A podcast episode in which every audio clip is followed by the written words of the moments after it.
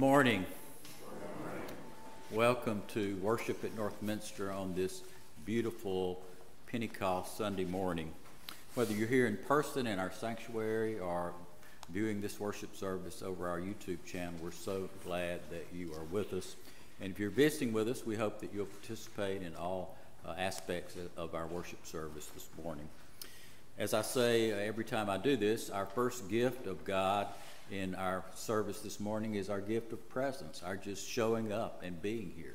So if you're comfortable doing so, if you would take the uh, attendance register, you'll find there on the uh, uh, hymnal holders on the inside aisle, and complete that. We would appreciate it. We had a little unexpected excitement here yesterday morning. It seems that our thirty-one-year-old hot water heater in the kitchen decided to burst overnight. Fortunately, Samuel Botnig uh, came early yesterday to prepare the communion elements and discovered water in lots of places. And thanks to Samuel, Hannah Clark, Peggy Burns, Robert Crawford, D H Clark, and Susan Curry with a little assist from me. And two wet vacs and lots of fans, we are dry again. And we already have a new hot water heater. Oh, and thanks to plumbers who work on Saturday. Remember, children and youth, this afternoon at four thirty at Beth Mayfield's house. The uh, uh, address is in the, the uh, insert in the order of worship, but I understand that Google will not get you there to that address. So you just need old-fashioned uh, directions that Beth will be happy to give to you. And here's Beth right here if you need those directions. Uh, there will be fish to eat, and there will be fish to fish. And you don't have to catch your fish to eat fish. There will be fish in any event. But if you want to fish, there will be an opportunity to fish as well. And, and if you have a fishing pole, right, bring bring it. So a time for, for children and youth uh, to have some a good time this afternoon, beginning at four thirty at, at Beth's house. So... Uh, Obviously, D H and I are back from Cuba and have been back for more than a week, and we will have more to tell you in the coming days about our visit there. It was really, really a good visit, but things are tough, tough, tough in Cuba right now. Uh, lack of food, lack of medicine, lack of gasoline, lack of electricity. Uh, it's just a tough time for lots of different reasons, and we'll we will try to write something uh, and, and also be... Uh, D H intends to, in his spare time, which is not much lately, to put together a video, too, of our time there. Please remember our mission trunk emphasis this month is the Ronald McDonald House, and you'll find more information about their needs in the insert in the order of worship. So please help fill up our mission trunk for this very worthy cause. And thanks to those of you who have already helped out in that regard. You'll notice this morning a couple of new or relatively new faces in the uh, in the choir. They're uh, actually sang with us last year, and actually one has sung with us uh, because he used to live in Monroe and, and sang with us. But uh, Aaron Brown and, and Larry Scott Williams are, are will be with us this morning, and we're so thankful for them. They are participating during June in the uh, in the M M E program, the Master of Musical Education, is that right? In choral conducting uh, at, at U L M. So they'll be getting their M M Es at some point in the future. And we're so appreciative of their being with us in, in uh, the choir this morning and during June. And uh, perhaps some others from the program will, will be joining us uh, here in the near future. And as always, we're thankful to our flower committee for their wonderful work. Uh, And this morning, Robert Crawford, as he has done, I think, every Pentecost in recent memory, created this beautiful floral arrangement uh, of flames, of the flame of, uh, of, of, of, of, of Pentecost, uh, truly an, uh, an expression of the fire of Pentecost. And so after the service, as usual, uh, please feel free to take some of the flowers to brighten yours or someone else's week. And as always, uh, review the insert in the order of worship uh, or check out the newsletter for other announcements and opportunities. And now let us worship God together.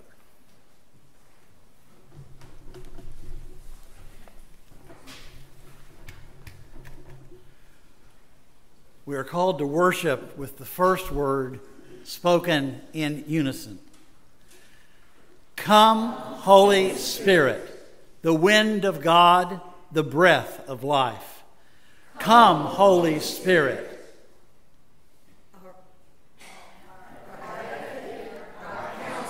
Good. Maybe the Holy Spirit will get here then. Come, Holy Spirit. Teacher of wisdom, reminder of Christ. Come, Holy Spirit. Grantor of forgiveness, giver of peace. Come, Holy Spirit, and be received in us as we worship today.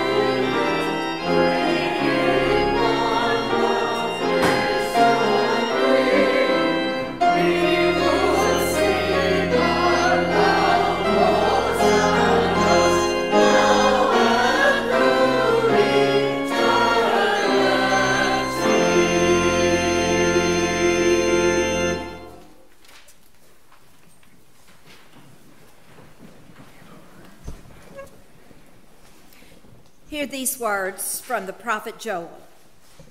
O children of Zion, be glad and rejoice in the Lord your God, for he has given the early rain for your vindication. He has poured down for you abundant rain, the early and the later rain as before. The threshing floors shall be full of grain. The vats shall overflow with wine and oil. I will repay you for the years that the swarming locust has eaten, the hopper, the destroyer, and the cutter, my great army that I sent against you. You shall eat in plenty and be satisfied and praise the name of the Lord your God, who has dealt wondrously with you. And my people shall never again be put to shame. You shall know that I am in the midst of Israel, and that I, the Lord, am your God, and there is no other. And my people shall never again be put to shame. Then afterward, I will pour out my spirit on all flesh. Your sons and your daughters shall prophesy. Your old men shall dream dreams, and your young men shall see visions. Even on the male and female servants, in those days, I will pour out my spirit. The prophet speaks. Thanks, Thanks be to God.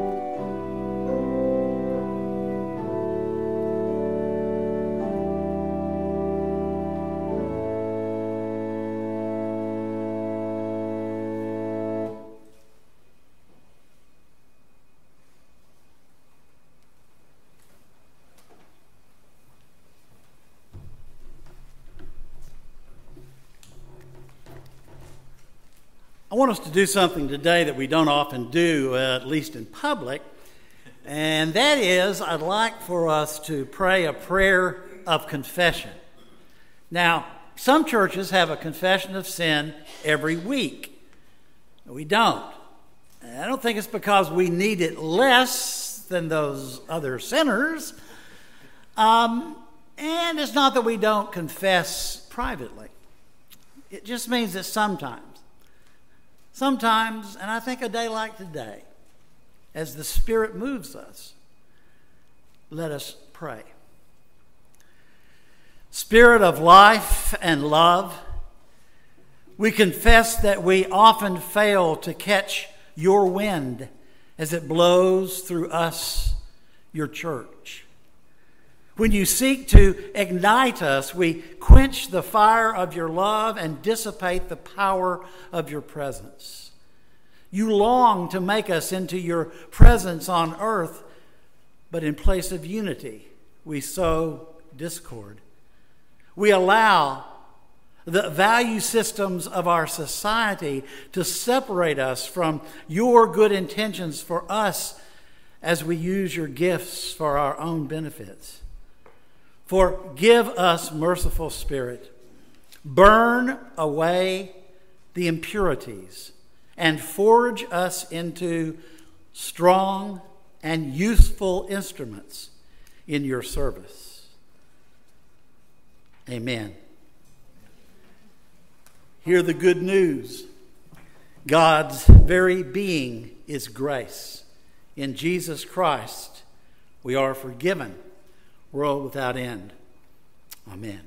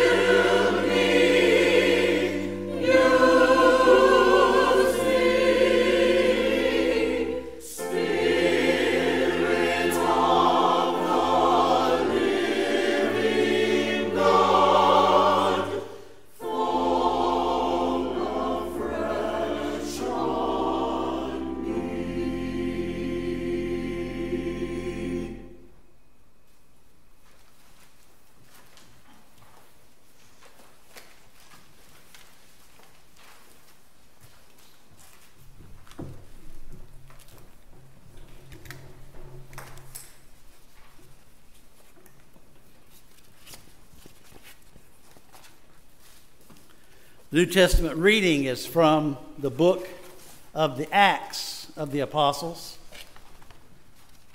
Listen for the word of God to us this morning. When the day of Pentecost had come, they were all together in one place.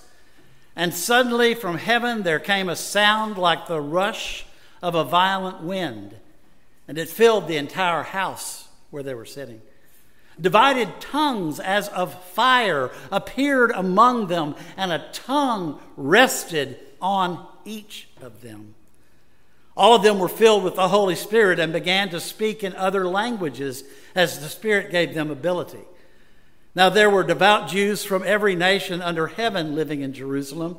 And at this sound the crowd gathered and was bewildered, because each one heard them speaking in the native language of each.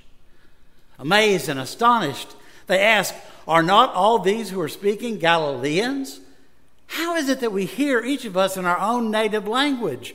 Parthians, Medes, Elamites, residents of Mesopotamia, Judea, Cappadocia, Pontus, Asia, Phrygia, Pamphylia, Egypt, and the parts of Libya belonging to Cyrene, and visitors from Rome, both Jews and proselytes, Cretans and Arabs. In our own language we hear them speaking about God's deeds of power." All were amazed and perplexed, saying to one another, "What does this mean?" But others sneered and said, "They're filled with new wine." But Peter, standing up with the eleven, raised his voice and addressed them, "Men of Judea and all who live in Jerusalem, let this be known to you and listen to what I say. Indeed, these are not drunk, as you suppose. It's only nine o'clock in the morning." Amen. I was in my office with my head bowed in silence, deep in meditation. I think I looked rather spiritual, unless you knew that I was meditating on what was for lunch. A young man came in to see me and stirred me from my meditation, and he seemed extremely earnest as he greeted me and took a seat. I didn't know him. I didn't know why he was there. So I asked him what brought him to our church today, and his answer took me back. I'm looking for a spirit-filled church, he said. Is this a spirit-filled church with a spirit-filled pastor? Well, I knew that I had been filled with certain spirits at certain times, as were many of my happy congregation. But because he was so sincere, I wanted to answer him sincerely, and I really knew his underlying concern. Were we a congregation which practiced speaking in tongues and other gifts? Now, I believe we were spirit-filled church, and on occasion, even I was spirit-filled, but not in the way the young man came to see. I wish I could say that I gave him a brilliant theological nugget of truth, but I stammered and stuttered my way to say to him, we're really pretty tame and stodgy around here, and the only speaking in tongues is when the choir sings in Latin. Wasn't the answer he was looking for, and he left still looking for a spirit-filled church. I hope he found it. Truth is that the Spirit is most often associated with feelings and emotion. I can feel the Spirit here this morning. Really? God's presence is determined by your emotion. If you're having a bad day, God doesn't show up. This Sunday of the church year is the day of Pentecost. The text in Joel and Acts take us to the Spirit breathing the church into being. The birthday of the church. How do I know? Because each apostle was standing there, and a fire was like on top of each disciple. That's the birthday candle. And the wind, wait a minute, the wind blew the candles to light. Not didn't blow them out.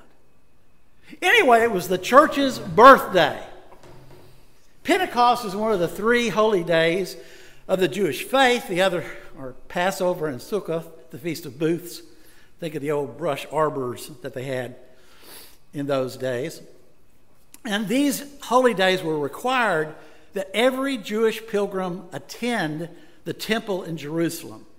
And so Jews scattered around the Roman Empire, called the diaspora, were gathered there in Jerusalem. It was for Pentecost, the spring harvest festival, the fiftieth day after Passover. Later, for Christians, the fiftieth day after Easter became the day of Pentecost.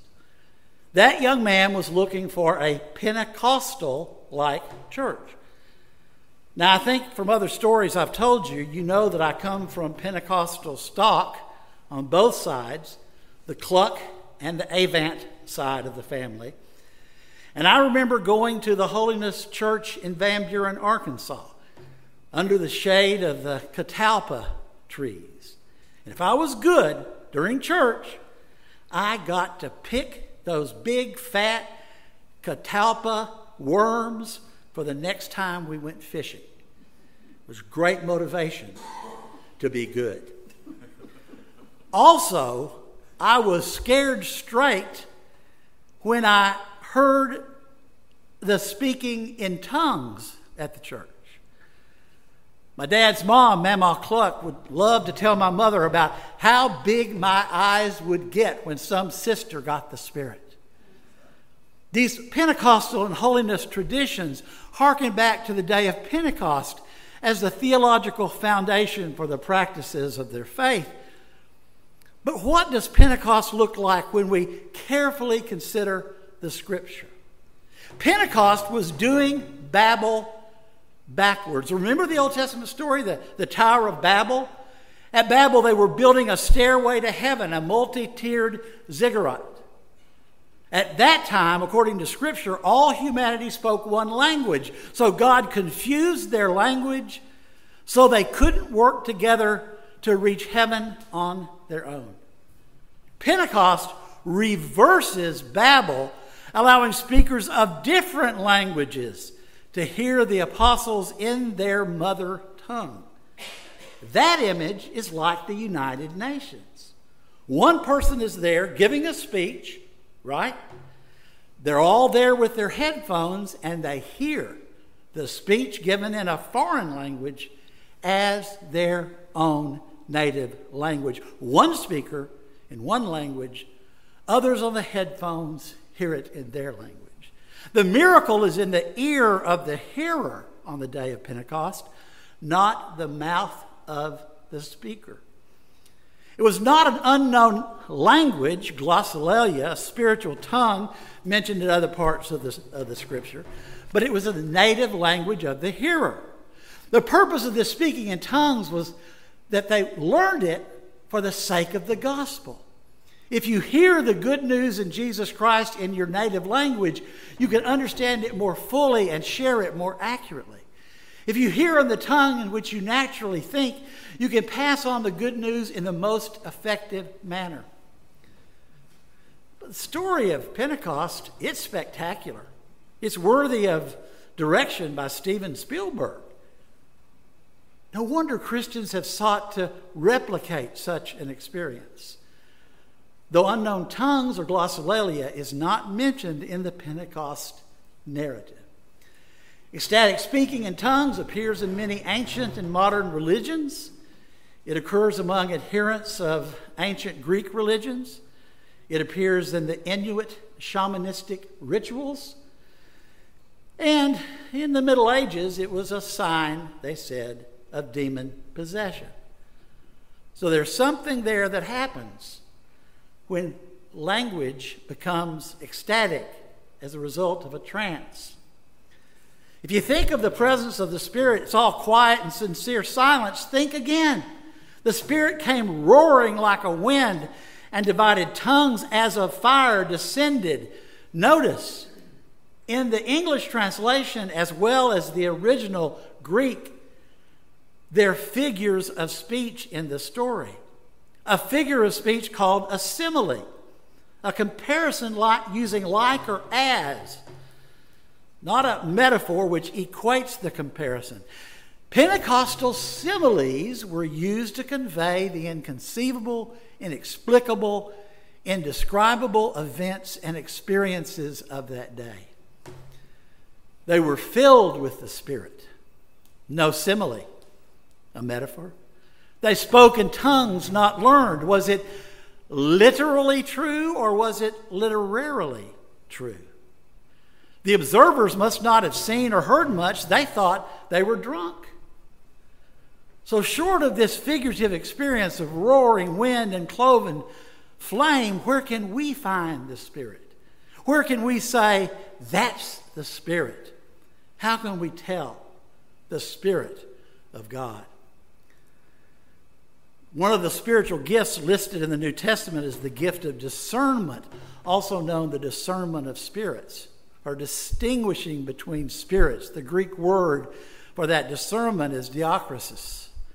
The word describes being able to distinguish, discern, judge, and appraise a person, statement, or situation, or environment. The ability to, to distinguish between spirits. The Spirit is mystery. Like wind, you can't see where it comes from or where it goes. You can only see the results, like the trees. Oh, they are gently rustling up there. Or when it storms, that mysterious wind knocks down big limbs and even big trees in my yard. How do you test the spirits to see if the Spirit you perceive is the Spirit of God? You ask, is it the Spirit of God in Jesus Christ? Is it the Spirit of the Creator who made all things and created them good?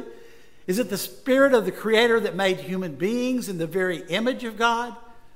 Much of what is attributed to the Spirit is life-denying, love denying, humanity denying. Is that the Spirit? A certain ultra-modest fashion style? A certain kind of media? A certain music, literature, theater, film, dance, which usually sanitizes the grid of life? Is the Spirit of the Creator who made flesh and fed flesh and loved flesh the Spirit you see? As Christians, we look for the Spirit to know who God is by what we see in Jesus. The first sermon Jesus gave, he quoted Isaiah. The Spirit of the Lord is upon me, because the Spirit has anointed me to bring good news to the poor. The Spirit has sent me to proclaim release to the captives, recovery of sight to the blind, to set free those who are oppressed, to proclaim the year of the Lord's favor. It does not say that the Spirit of Yahweh, the Lord, is upon me to make me emotional, ecstatic, esoteric. Don't get me wrong, I have nothing against emotion in religion. It's just that I've experienced so much emotion in my early years in fundamentalism. And I learned very quickly that I was good at manipulating audiences with emotion. So I may have gone too far in the other direction. Because I'm so emotional, I trust no emotion. It does not say that the Spirit of God is upon me to make me meditate, contemplate, or hallucinate. Again, I have nothing against meditative exercises. It's just that I've tried every known path to God and have settled on the path of unknowing. God is beyond my knowing. Therefore, all I can do is approximate God in images, metaphors, and similes. The Spirit might be there in contemplative practices. The Spirit might be in our worship. But not because we keep silent or chant a mantra. The Spirit is not automatically present in our worship. We invoke God's Spirit. That's what invocation means. We pray that God may grant the Spirit to us in worship. This assembly room is not automatically a sanctuary because we say so. In other traditions, the sanctuary is a room where the elements of communion are stored because these elements have become the actual literal, literal presence of Christ. They are holy, the container holding them is holy, the room of assembly is holy, thus called a sanctuary. In the free church tradition, nothing is sacred in and of itself. The Spirit chooses where to meet us. Space, therefore, is not intrinsically holy, but only holy by the presence of this capricious Spirit of God. Space becomes holy when the Spirit of God meets the material and the mortal. That's the Spirit. We don't conjure up the holy by where we are or what we do. We invite the Spirit, implore the Spirit to be in our midst. How do we know that our spirit is, that our worship is filled with the Spirit? We don't. We can only pray that the Spirit may take our human offering and make it spiritual. Can we ever be sure when we say, that's the Spirit? Jesus showed us some places we can go. When the good news is brought to the poor, when the captives and the sightless know release, where the oppressed find justice, where the year of Yahweh's favor is made manifest, that's the Spirit. It'd be easier if in the Spirit meant our pious pomp and circumstance. If the Spirit would just allow us to drop out of this sin-stained society and spend our time with like-minded spirit warriors praying the hell out of this world, it'd be much easier if the Spirit was with us when and where we want the Spirit to be. At least for all the trouble we've gone through to follow Jesus, the Spirit could lead us to a safe, peaceful pasture of smug passivity.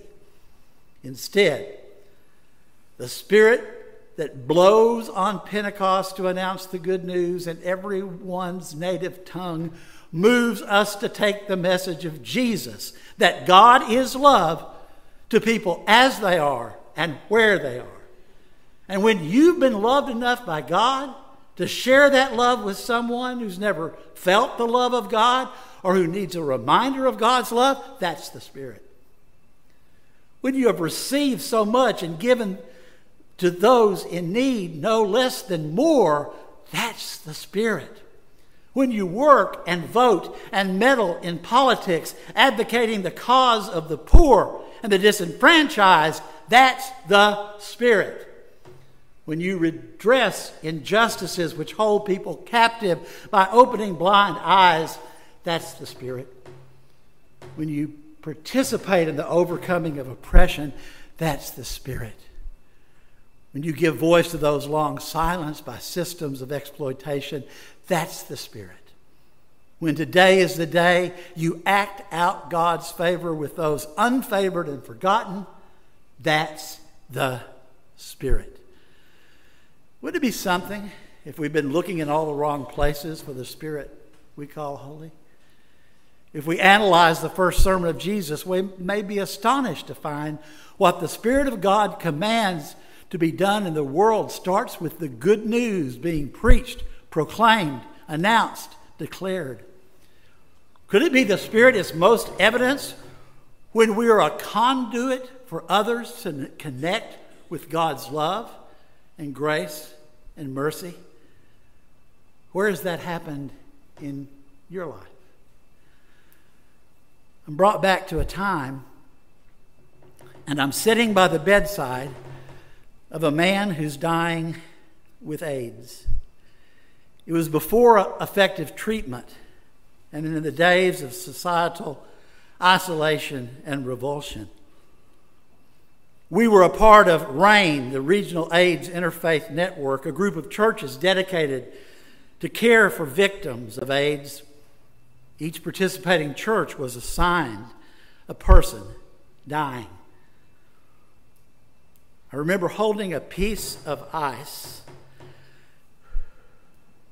to our guy's cracked, parched lips, holding him as society branded him untouchable.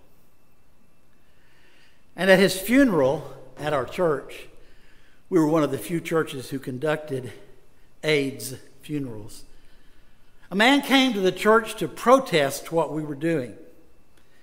He entered through the church kitchen and came face to face with one of our sweet little old ladies preparing refreshments for after the service. He loudly lambasted what we were doing in no uncertain terms. And then he stopped to wait for a response. And our sweet church lady said to him, "Would you like a cup of coffee and a cinnamon bun?" He left without saying another word or interrupting the service. That's the Spirit. Our similes and metaphors for the Spirit's presence will probably be more subtle than those of the day of Pentecost, when the presence of God just stormed in and took over. And we shouldn't be waiting for Steven Spielberg to present the summer blockbuster, Pentecost, the sequel.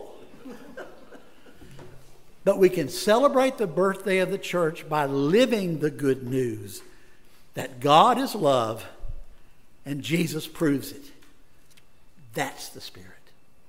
We can even dream dreams and see visions of what Northminster is meant to be and yet to be. A new pastor is coming, and I've talked to Jillian, and she's not bringing all of the special effects with her. We won't have the drama of that first Pentecost, but we will have careful, thoughtful, pastoral gifts that she has to share with us and the community. And we pray that someday soon, when Jillian comes among us, we will all say, that's the Spirit. Amen.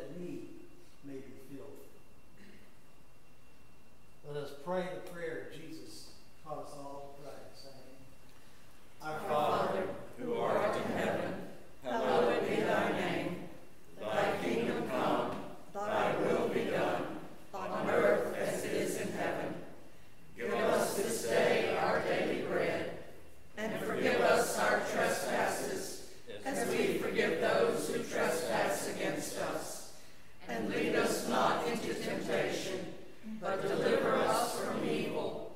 For thine is the kingdom, the power, and the glory forever. Amen. Now ministering in his name, we offer these, the gifts